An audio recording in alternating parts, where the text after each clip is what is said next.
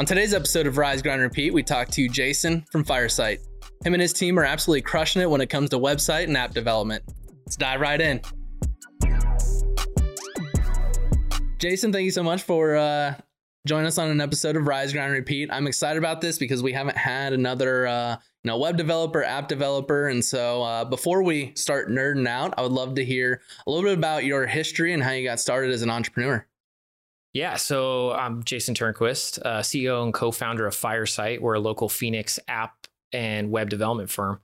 Um, we've been at it since 2009 is when we started the business, and it was basically right when the last recession hit. Wow. And so I was still in college, uh, working like a lo- what was called a loan modification t- job at the time, Okay. and I had taken a class at ASU that was geared towards like web development, and then you know being so I'm from the San Francisco Bay Area originally, Okay. right? So I kind of have like, like Silicon Valley Mhm. feel. You know, my dad's always worked in Silicon Valley. We had like an Apple computer from the very beginning, Yeah. right? And so I, I just always liked technology, and I didn't know exactly what I wanted to do. I when I went to ASU originally, I went for aerospace engineering, so I, I've always had like that engineering Yeah. mindset. Yeah. Um, but I also have like a, a really good eye for design. And I think that's where when I did web, it was kind of like this mix of like engineering and design. And so we started the company uh, when I was still working in that loan modification place. And it was just kind of like, I told my dad that I was building websites and we were kind of Yeah. like tinkering around with WordPress. This was right when WordPress started to get a lot more powerful and people weren't just using it for like a blogging Mhm. platform. They were actually starting to build sites out of it. And so uh, my business partner, he was building locksmith websites. Their company, they were they were doing it all out of WordPress. And so, you know, we kind of got connected and I was like, well, why don't we start doing this for other businesses? Right. And so I was talking to my dad about it. He's like, well, I actually might have a client for you. Right. And so we ended up doing his website for him um extremely cheap i mean it was like a 40 page website for $2000 right which yeah. i mean Looking back. Looking back at it yeah you'd never charge that right unless you went like overseas but Yeah.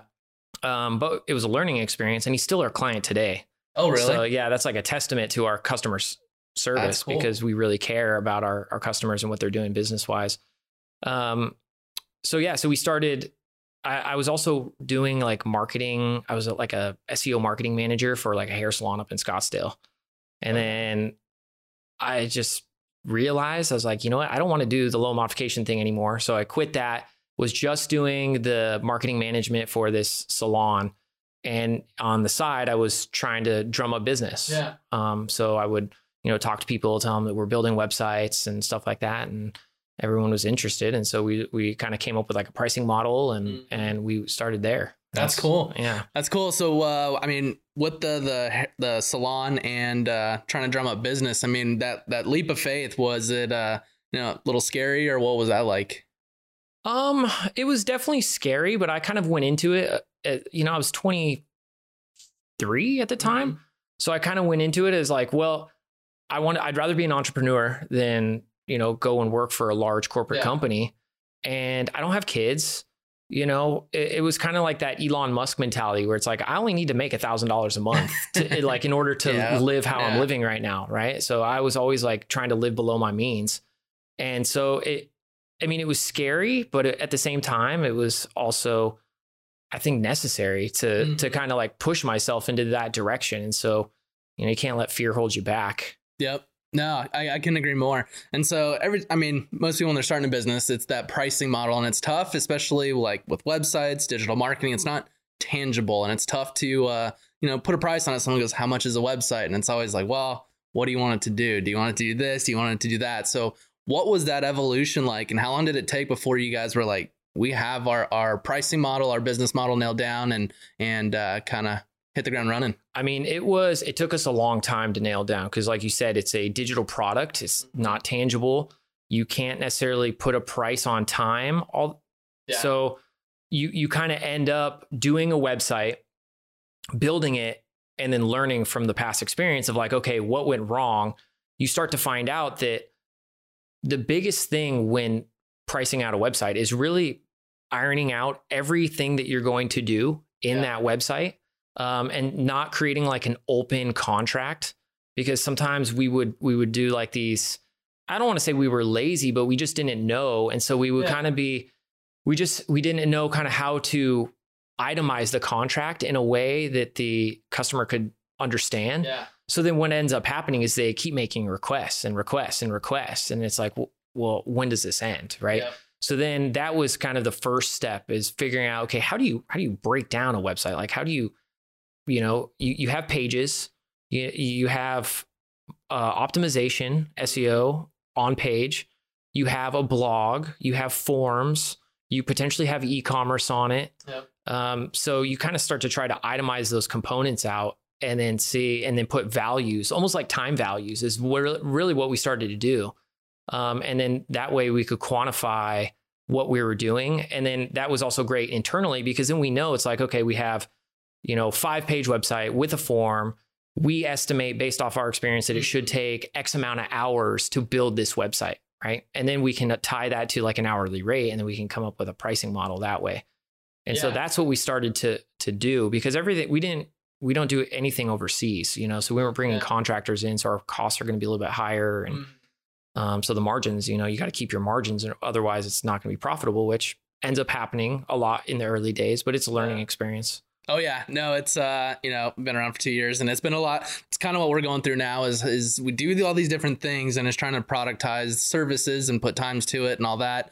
Um, and it's uh, starting to get clarity, and it's easier to have those conversations. Was it difficult at first? Was it? Did you ever feel like giving up at, at any point? Like, was it difficult on uh, each website? It was just like, man, we're not nailing this down, or or uh, seeing profits or anything like that. I mean, Yes, at first, and it's really because we weren't quantifying what we were doing. yeah, we really didn't we really didn't start doing better development until we started actually tracking our time on what we were doing. And that was a missing component for a very long time. We weren't tra- like we'd go and build it but we didn't actually have a full understanding of how much time we were spending on it. Yeah, and so that lack of data was costing us money at the time. And then over time, we started to implement tools of like, okay, well, maybe we track our time on these different components. yeah. Maybe we track our time on the total project. And then once we start to get that data, we can then start to calculate our profit margins. And then we can say, okay, well, these aren't profitable. Why is that? Are we underselling ourselves? Mm-hmm. Are we spending, are we like over promising and under delivering? Like what, what's the deal here? So it really gave us the opportunity to to refine our our pricing structure when we started tracking data internally. Yeah, that's funny. Literally uh, working on that as well right now. And I mean, with working at many different agencies, it's always the biggest Achilles heels. No, getting people to actually enter their time, but it it provides so much data that allows you to know if you're profitable or not, and and if you're serving the client well or not. The hardest thing though is getting people to actually enter their time, and I think time management is a huge, uh, you know, issue or area of opportunity in managing your day a little bit better. And I think it's a lot uh, or a big struggle with most people. So how did you guys actually get on the same page as a team and and uh, do it? I think at first we used a, a system called Rescue Time. So it'll track your like you can turn the timer on and off, right? And so you can start to do that, but you you never actually it, it takes repetition Yeah. for long long periods of time. Like even today, we are constantly having to remind people update your time, update your time. It's a lot easier now because we have project managers. Yeah. You know, we have we have um, directors that can like help facilitate that and make sure we even have like a slack bot that will just kind of like hey make sure you update your time so that's one thing um, is it's consistency and continuous another kind of hack that we were doing is we would just kind of go like you can go through your chrome history and then you can start to understand okay like i worked on this site from Oh, this time to yeah. this time roughly i worked on this thing from this time to this time mm-hmm. when you're smaller it is so much harder though because you're you're constantly kind of switching be- between Yeah. projects right so you might work on this for 15 minutes and then this for 30 and then jump back to this for 15 um, it gets a little bit easier when people have a little bit more of a dedication to what they're doing specifically Yeah. Uh, how much how much easier was it to operate the business once everyone had that clarity of who's doing what? Um, it it you start to see the puzzle pieces fall into Mhm. place and then it starts to be feel like it's a lot more uh efficient and you're not constantly kind of like drowning almost, Yeah. right? Because as an entrepreneur, you have so many different things that are going through your mind, right? And you're constantly like thinking about sales, but you're thinking about marketing and you're thinking about uh, leads and you're thinking about development and design. And, you know, so being able to uh, like pull all that and, and quantify it Yeah. is, it, it made our business so much more efficient. Yeah. And obviously it's it's, you know, I could see it's helped. I mean, just uh, looking at some of the clients that you've worked with, I mean, helped with State 48, amazing uh, numbers before and after. Um, so you guys have, have definitely found a groove and you guys have been growing. Um, how, what are the different things you guys have done to help with that growth? I mean, to really pick up some traction and grow to where you guys are now, is it, is it spending more time on, on marketing? Is it your internal processes? I mean, is it a little bit of everything? I think it's a combination of everything. Yeah. I mean, marketing is obviously extremely important. Um, so all your on-page SEO, your off-page SEO, we were very adamant about building a reputation online from a very early Yeah. st- from the start. Uh, mainly because a lot of a lot of companies were unreliable, and you know they their customer would have a bad time, and then they get a one star review, and then they wouldn't leave do anything about that one star review on Google. So they might have they might actually have good customer service, but this one customer had bad service, and then Yeah. therefore their you know their online reputation looks terrible Yeah. for someone that's going and looking. So we were ve- from the very beginning, we are focused on Google My Business, or at the time, I think it was called Google Locals. Yeah. I mean, it's gone through four different name changes, probably at least. And uh, uh, so, really, I mean, how big, how important is is the reputation management as a as a local business? Because this is something that that whole Google My Business page, that listing, I think is is a huge area of opportunity for a lot of business owners. I think a lot of people ignore it, but has it been a, a pretty um, big piece in your guys' growth? 100%. I've always thought and looked at the data and Google My Business and the Google listings. They show up at the top of the search results in the three pack or the seven pack. Um, and when people are going and they have different options to look at of different businesses, what's the first, how, how are they going to compare the businesses? They're going to compare it by reviews Yeah. right? So making sure your online reputation, not just on one platform, is is good, right? It's like it's making sure it's good on Yelp, it's good on um, Google My Business, good on BBB, good on. Yeah, I mean, there's so many different directories nowadays. Clutch is a big one for us that we've started to use, which is more for like kind of the agencies, uh, whether it be video production or e-commerce or app development. Yeah. Have you guys been aggressive on Clutch? I get emails from them all the time. We've We have been very aggressive on Clutch, yeah, and we've gotten some really good projects out of them. really Yeah. nice. I'll have to- Clutch is one, and then also another one that's kind of come up recently that I would recommend any user listening is Upcity. Upcity's a good one, yeah. Upcity is a good one. Um, I think people are tired of Yelp, and so you're start like I was literally just seeing this post yesterday of like uh, like a mass ex- exodus from Yelp, just because Yelp screws over every business that's on it, right? Like you Yeah. you literally pay them to show up, but then they also hide all your reviews, right? so we have like f- we have 60 or 55 rev- reviews on Yelp. 38 of them don't aren't recommended and there's like 18 that show, right? And I don't I don't know why they do that. I don't know. And you talk to them they're, they're like, "Oh, well, it's the algorithm." Well, engineers wrote the algorithm. So Yeah. like why What's the methodology behind the algorithm? Exactly. Yeah. So I think um, making sure that your what you call your NAP information, your name, address, phone number information is correct across all those systems is imperative Mm. um, to getting that Google local to rank. Because ultimately, it's all about the Google My Business page, Yep. that getting that to rank, but everything else feeds into it. Yeah. Yeah. No, good, good, good stuff. And uh, you know, you've worked on a lot of, like I said, a lot of big businesses, websites, and stuff like that. What's been the most exciting project that uh, you've gotten to work on, and why? Ooh, that's a tough one. um, we have a lot of different projects that we have really enjoyed, and you know we've moved into the app development space as well. So we do a lot of IoT apps, finance apps, healthcare apps, and I've always really enjoyed the I think the IoT side of things. I think uh, we we've been building an app and maintaining an app for uh, internet connected barbecue, Green Mountain Grills, for a long time now. really? Yeah, so we help them with a lot of their infrastructure, cloud infrastructure, iOS That's and cool. Android apps. Um, so that's always been a fun one. Mm-hmm. Um, you know, anything e-commerce, e-commerce is very sales driven, Yeah, right? So yeah. like I, I just love seeing the success of like bringing or redesigning a customer's e-commerce website and seeing like that growth is very exciting to me. Even though it's not money that's I'm making personally, like the fact that we were able to take those numbers and and either double them or increase them yeah. by a certain percentage so that that person or that business is making more money is, you know. Yeah.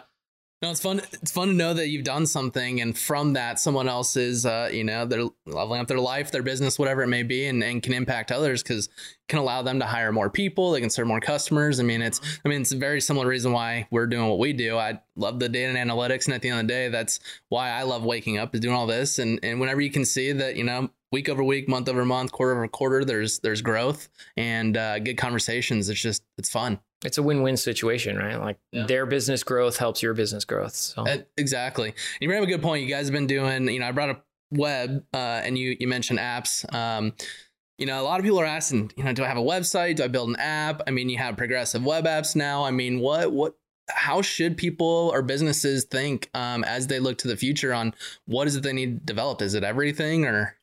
I think it's really going to depend on what your business does and what, mm-hmm. like, you don't want to just build an app to build an app, right? Like the app needs to serve some kind of purpose. Otherwise, just stick with a website.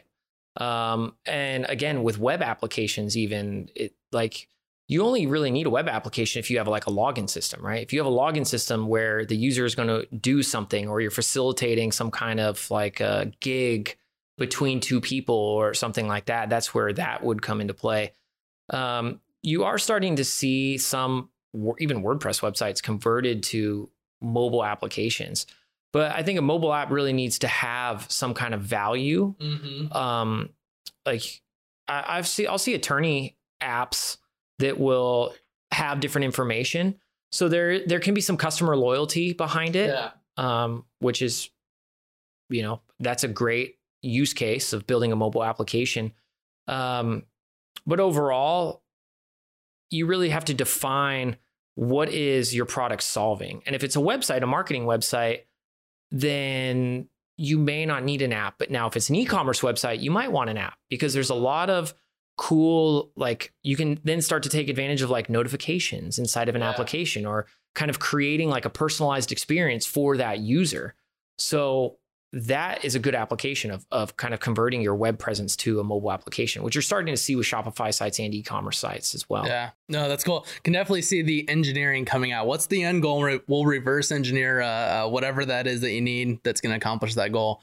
Um, no, I, I agree. It, it is what what are you trying to accomplish, and it's uh, it's fun to kind of hear you know some ideas that are coming out as as COVID happened and people trying to get their business digital. But again, I think it, it is down to that customer experience and delivering value, and and what is the channel that you're going to do that in. But I do think that if you can get someone to download an app and be in there, the uh, just the push notifications alone and being able to communicate with someone, um, I think is such a such a huge win I, there's a lot of websites that they'll have their their website that you can go and access, but then they'll have a mobile app that you you might use both, right? Mm-hmm. Like there's a there's a, a a Jeep website that I use that it's like I can go in the browser and I can view it that way, but then there's also the mobile app.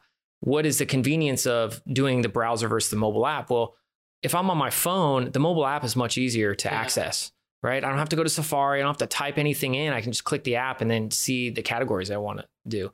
Versus if I'm in front of a desktop computer, it's easy, right? I, mm. just, I mean, you're you're you can easily just hop into your address bar and go to whatever website you want. Yep. No, it comes down to what's uh, less friction at the time, and less friction is always going to win. And I mean, as you mentioned, you love watching, uh, you know, before and afters, and watching uh, an impact on on people's business. I mean, what are you seeing? Whether it's websites, apps, whatever it may be, that that is helping conversion rates get better what what trends are you seeing that that you know the user experience is needed and and uh, you know what people should be mindful of to try and get more people to say when they land go, yeah, I want to take advantage of this offer or buy this product? Yeah, there's um there are a number of different things that, that somebody can do. Um the I think the big thing that I like about just like mobile apps in general is the fact that we can um you can start to to layer and understand the user a little bit more, right? Because Facebook's already chance it's chances are it's already on your phone, right? Mm-hmm. And then we can start to take advantage of some cool products such as like segment or um, there's another one that we use. I'm forgetting the name of it now, but you can start to segment your your users and understand like how they flow through the app Mhm. or or what they're doing. And a lot of it all starts with design. Design is like the biggest key component that you could ever do.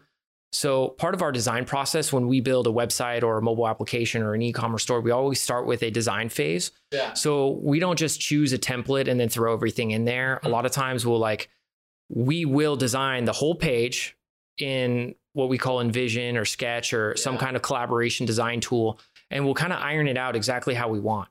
Right. And then once we have that, and then we can build it. And then we can go in and we can add something like Hotjar and we can start to track button clicks, how people are moving about inside of the application, the like the funnel process, where are people losing out on, uh, where are they exiting the app at? So then you can start to to understand and then and and enhance or modify little key aspects of the website. You don't necessarily need to completely redesign your website. Maybe you just you know maybe your hero image is or your the hero area is too large. Maybe it needs to be condensed.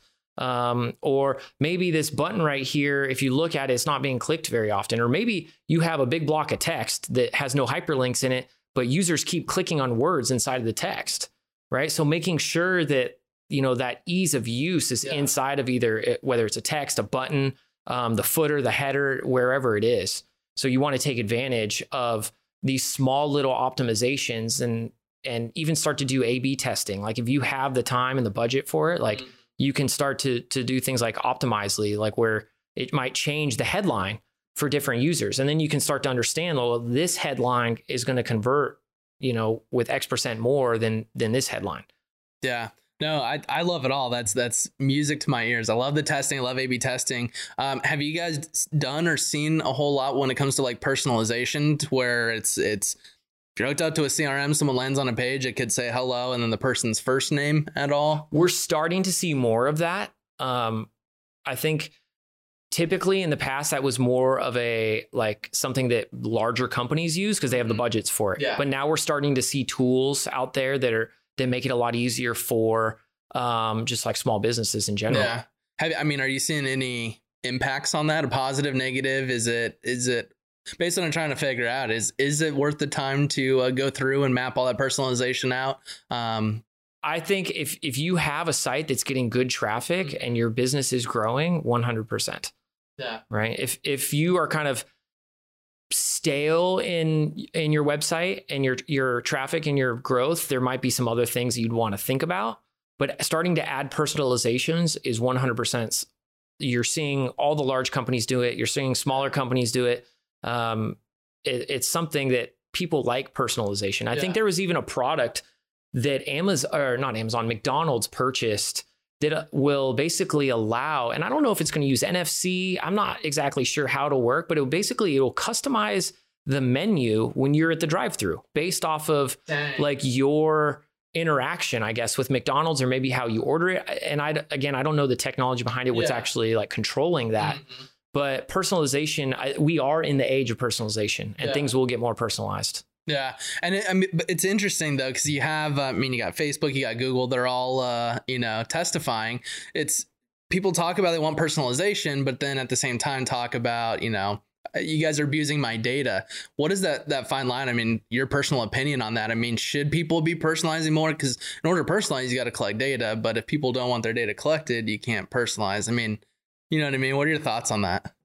I mean, data is such a interesting topic, right? Mhm. Because we've seen so much bad things happen Yeah. with data. There's a lot of bad actors. There's a lot of people. You know, it's such a gray area that you know, data in the hands of the wrong person, it can. It, I mean, you can cause havoc, right?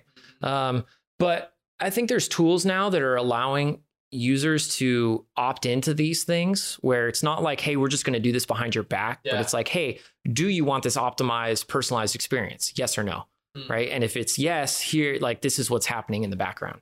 So I think as long as there's transparency with it, I, I think most users would agree that they would probably Yeah. opt into it. No, I completely agree. I think you hit the nail on the head. I think it comes down to transparency. I think what leaves a bad taste is when people collect the data and use it without letting people know that how they're collecting it, how they're going to use it, and stuff like that. And so I think it comes down to the whole just transparency side of things. But I I do agree. I think everyone wants the personalization when it's done right. Yeah. And I mean, we saw that with um, oh, what was the company in the last election that uh, Facebook? No, uh, Cambridge Analytica. Oh, yeah. Right. Where, and so I constantly stay away from those little personality tests. Right. Because the personality tests, like that's what they're doing. They're like, it, it looks fun, Yeah. but they're collecting your data and there's Yeah. not necessarily like a plan of what they're doing with it. But Yeah. most likely they're taking it and they're grouping it and they might Oh, be running it through like machine learning and, and then like grouping you into these categories and then building Mm-hmm. like ad groups based off of, you know, what you picked.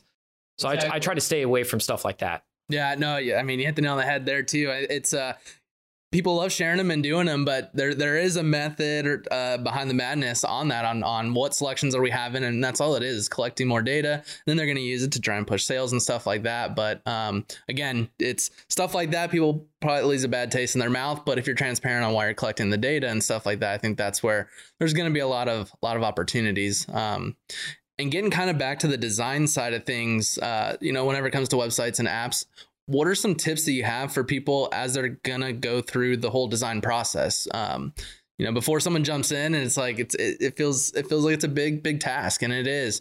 But what are some things that uh, you know people should be mindful of?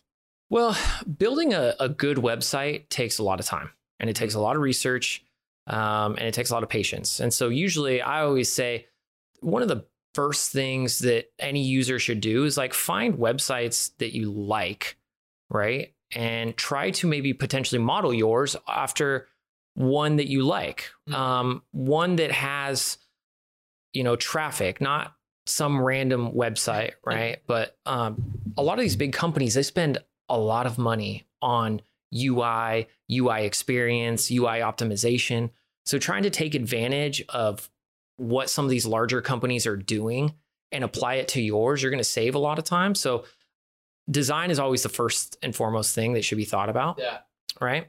Um, the second thing is going to be like I would say optimization, right? What where is your like where are your clientele? Because if you look at our traffic on our website, we're a lot more of like your B2B audience, Yeah. which is going to be a lot more of your desktop and laptop users and not as much mobile. But if you're more of a business to consumer, you're going to see a lot more mobile sales, right? So if that's the case, you should be optimizing your site for where you're getting the most traffic and who your end user is. So a retail e-commerce site, you'd want to focus on mobile, right? Like you'd want the mobile experience to be locked down instead of doing a desktop website that is responsive, right? Responsive is a is a term that we use that where the website collapses as the the the screen size shrinks, right? And so this a section might go from a three column down to a two column down to a one column. Um, but if you don't optimize that that mobile site, you might get a desktop site that's responsive for mobile and it looks good on mobile, but it might not be getting the conversions you need based off of you know the screen size that you're now on. So taking time to optimize for your end user and and Google Analytics is probably the Hmm. biggest Yeah. thing that we use, the biggest tool that we use to track a lot of this data. And then we can start to make, you know, design opinions based off of who who's actually looking at our website. Yeah. You, you talk a lot about the optimization side. One thing that I hear a lot is, uh, you know, built a website. Why do I need to pay to keep maintaining and all that? I mean, um, is that something that, that you can debunk? Why should someone keep investing um, into their website after it's it's done, it's developed, and now it's it's it's live? I mean, I look at it like any tangible product, a car, for example, right? You buy a car, you don't not service it for the rest of its life because then the engine blows up, right? Same thing as with a website, right? Like the, the internet is constantly evolving. And so with that are the languages, the JavaScript, the libraries that go with it. And so you're starting to see plugins inside of a website have to be updated more often because they're constantly making changes and optimizations to it. Um, so if you just li- like if you put your site there and then you don't do maintenance, like maintenance, like optimization could be a maintenance component, Yeah. right? And so I would just if you're gonna get a site and just to have it and Yeah. use it as a reference, fine, whatever. But if you're trying to grow your business and use the internet to do it, you need to take the time and put a budget together for maintenance and optimizations Mm-hmm. because otherwise you're going to be you know, your engine's going to be blown up and your car's not going to go anywhere. And then now it's like you can't take advantage of whatever current climate is happening. Yeah. No, I, I love that analogy. I've never even thought of that that comparison. I mean, to your point, is you can buy a car. I mean, they'll both run, but it's a matter of how long it'll run. If you never change the oil, you're going to have a motor blow in two years, and and then it's going to be more expensive uh, over time. Because I think that's the biggest thing is people uh, just don't want to rack up expenses. But it's like, well, if you look at the actual long term cost of not maintaining, it's actually more expensive to not maintain it. And a website's an investment into your business. It's not it's not necessarily a cost you can't look at it like, oh, it's going to cost me $500. like you got to look at it as like, okay, I want to get more business. I'm trying to grow at X percent per year. What do I need to do to increase the traffic on my website? Maybe that's content creation. Yeah. Maybe that's video production. Uh, maybe that's adding pages to the website to represent different services that you have. Yeah. Um, so you don't want to just have your five page website, but then you know, maybe offer all these services, but instead of having just one service page, maybe you break out that ser- like your main service page into all your actual services. So you have, you know, if let's say you're a plumbing company, right? Like you might have new construction plumbing, you might have, um, I, I don't know, maintenance yeah, plumbing, yeah. Uh, 24 hour emergency, emergency. plumbing, things like that, yep. right? Yeah, and that helps tremendously with SEO. But I mean, it's it amazes me how uh, I, I love how you phrased it. It's it's an investment, not a cost, and it because it's an investment because it drives ROI. Um, I, I always love to compare a website to like a, a a salesperson. I mean, it's going to be there to answer your prospects' questions. They're going to get information. It's going to drive sales, and it's never going to call out sick. It's not going to take vacation time. And your website's going to help you convert, right? Yeah. Like people go to your website, and based off of what it, people judge a book by its cover, right? Yeah. Like we we've known that when they, if they look at your website and it it's maybe not up to par or it mm-hmm. has like poor design, people can. I mean, they're basically going to make an opinion in probably what three to five seconds is what they say typically. Yeah. So you want to take that into account with your website. And I mean, your website is always there 24 yeah. 7, right? You have a user that's on at midnight and it all of a sudden gets an epiphany that they want to start a business or do a video. What's the first thing that they're going to do? They're going to go search in the search engine. So then optimizing your website so that you have those keywords on your website. Um, and that's SEO, right? And SEO is an ongoing thing. It's not, it's not like, hey, I can develop we do a lot of on-page SEO, right? So there's a lot of things you can do on your website to help your SEO experience. But then there's also the continual off-page SEO, which is, you know, what you guys do a yeah. lot of the time. So um, both are extremely important. Yeah, no, I couldn't agree. So, I mean, you got to invest into getting it built. And then once it's built, you have to invest to maintain it. Um, I guess to continue it, what are you seeing in terms of the future? I mean, what are your thoughts on, on how tech, websites, apps, and, and all that are going to be used by businesses and consumers in, in the future? I mean, any, any big uh, epiphanies or? Uh... I mean, I think overall, websites aren't going to go away, right? You're always going to have a website.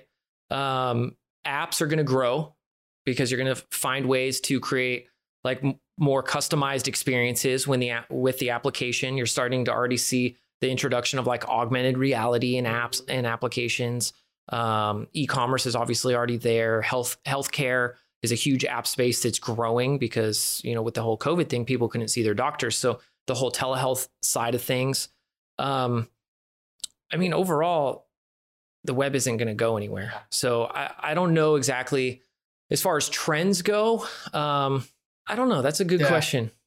I, I, think it's going to. I, I, I, would love to give you an answer. I actually don't know yeah. exactly, other than more people are getting on the web, so therefore, like the web is going to continue to grow. Yeah.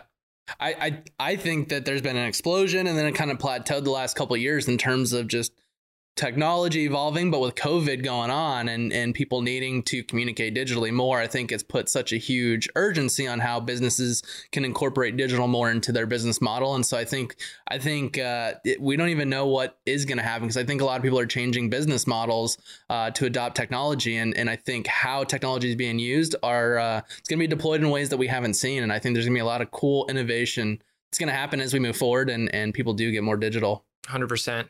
I think you're already starting to see. Uh, I guess one trend that I have started to notice a lot more recently is the introduction of chat. Right, chat on a website was kind of there, and it's eh, but you're starting to see it a lot more. Um, so there's that side of things. And then I think video. Uh, a lot of people underestimate the power of video mm-hmm. on a website, and so that's something that you're going to start to see a lot more companies, you know, create like these custom videos to put on their site. Video production in general, I think, yeah. is skyrocketing right now. So. Yeah.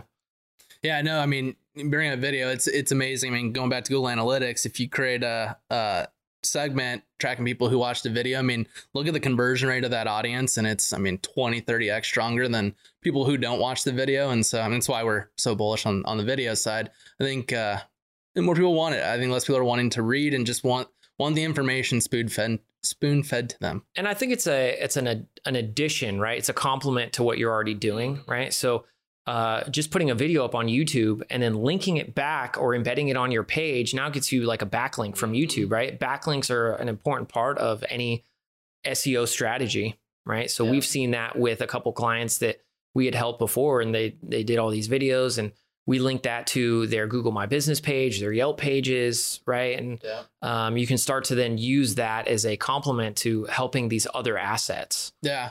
No, I, I, I couldn't agree more and you guys have been working hard on growing. You guys, I, I love what you guys are doing. I love all the the stuff that you're posting. What are you guys working on the next three to six months to really grow your business? Uh, I think the biggest thing is we want to take advantage of the e-commerce side of things, like helping businesses either build a brand new website or optimize their current site. Um, so we're sure, we're actually Shopify certified now. Nice. Um, we've been WordPress certified for 10 years. yeah. I mean, we have a ton of experience with WordPress and WooCommerce. Um, and then Adobe Experience Manager, we've kind of started tinkering out around with that. So we're really trying to. I'm not. I, I don't want to have like one river. So yeah. part of that is like trying to create different rivers that all feed into the lake. Yeah, I like that. Different revenue lines. Yeah. So there's a couple. I mean, SEO is a big thing that we're focusing on right now. Um, started tinkering a lot more with like Facebook ads, and then like ad optimization and and like uh, A/B testing with ads yeah. and like trying different colors and like slightly different ver- like verbiage and then seeing if we get anything from that. Um, so that's one thing. YouTube video is something I've, I wanted to get into a lot more. YouTube ads, I think. Yeah. You guys doing walkthroughs like uh, before and afters and doing that in just video form and we need to do that. Like that, uh, that would be huge. Yeah, that's something that I think we totally need to do because I mean, if you look at some of the sites that we take over and then what we move them to, it's just yeah. like phenomenal. Yeah. Um, and the conversion rate, like it, with, especially with, because we're so focused on design and like making sure that it's crafted in a way that is very appealing to the mm-hmm. end user that's on the website, but then is also going to help drive conversion. Um, it's, it's just, we love seeing that. And I think yeah. if we could display that to other potential businesses that they say, "Hey, I need that," you know, yeah. and then they call us. So I think you're right. That's that's one thing that we're also trying to to get yeah. better at. Because you guys already have the content. I mean, I was looking at the State 48 uh, case study that you guys oh, have yeah. on the website, and it's love that page. I love how in depth that case study is. I, it's a I, massive page. Yeah. yeah. If you just did a video walking through it and the methodology there, I bet you guys' methodology and then pair it with the performance, do a little couple minute video on that. That thing would go. That's a really good idea. I appreciate that. That's cool. Yeah. Um, yeah, the case studies take a long time, but we actually got contacted by Bass Pro Shop because of a case study that we did for the Green really? Mountain Grills. Uh, yeah, the internet connected barbecue. They found us online because of it, that case study. Yeah. How are you guys using them? Because it's uh, we're going through that process. There's, there's, a lot that you guys have done that we're kind of going through that process now, which is great to hear. Um, but how are you guys using the case studies? Are you just are they are people finding them on the website? Or are you guys actively using them in in your outbound strategy? Or I think that's something we need to do better is with the outbound strategy. Mainly, we did it more just for like ranking purposes, yeah. but I mean, you know, when you run a small business, there's so many different things that you want to do, and there's not enough time in the day. Uh-huh.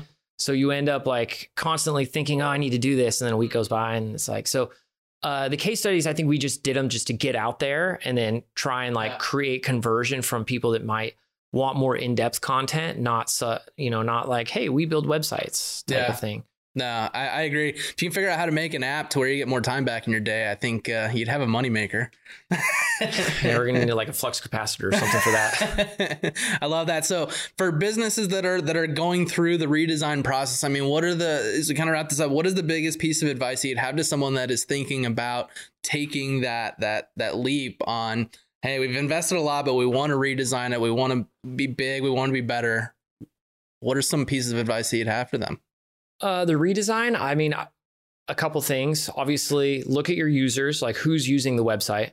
Use that data to then look at your content, right? How does your content read? Like, what, what does it say? That's going to be good for your on page SEO. And then um, just like your users in general with the design, like what is your design and how does it flow? And uh, ultimately, the goal is to grow and create more conversion, right? And the biggest thing with UI UX is like u- user interface design, which is what UI is for everyone listening, um, creates the UX, which is your user experience, right? And then based off your user experience, that's what's going to help convert. Gotcha. That's actually eye opening uh, for me. I always I always get the two like interchange. I don't really know the difference between the two, but I think how you just put it, that's a great way to uh, differentiate the two. Yeah, design. Um, I, I like to think user experience is like design with engineering applied. I like it. Awesome. Well, Jason, really appreciate it and look forward to continuing to watch your uh, your growth. Awesome. Thank, Thank you. you.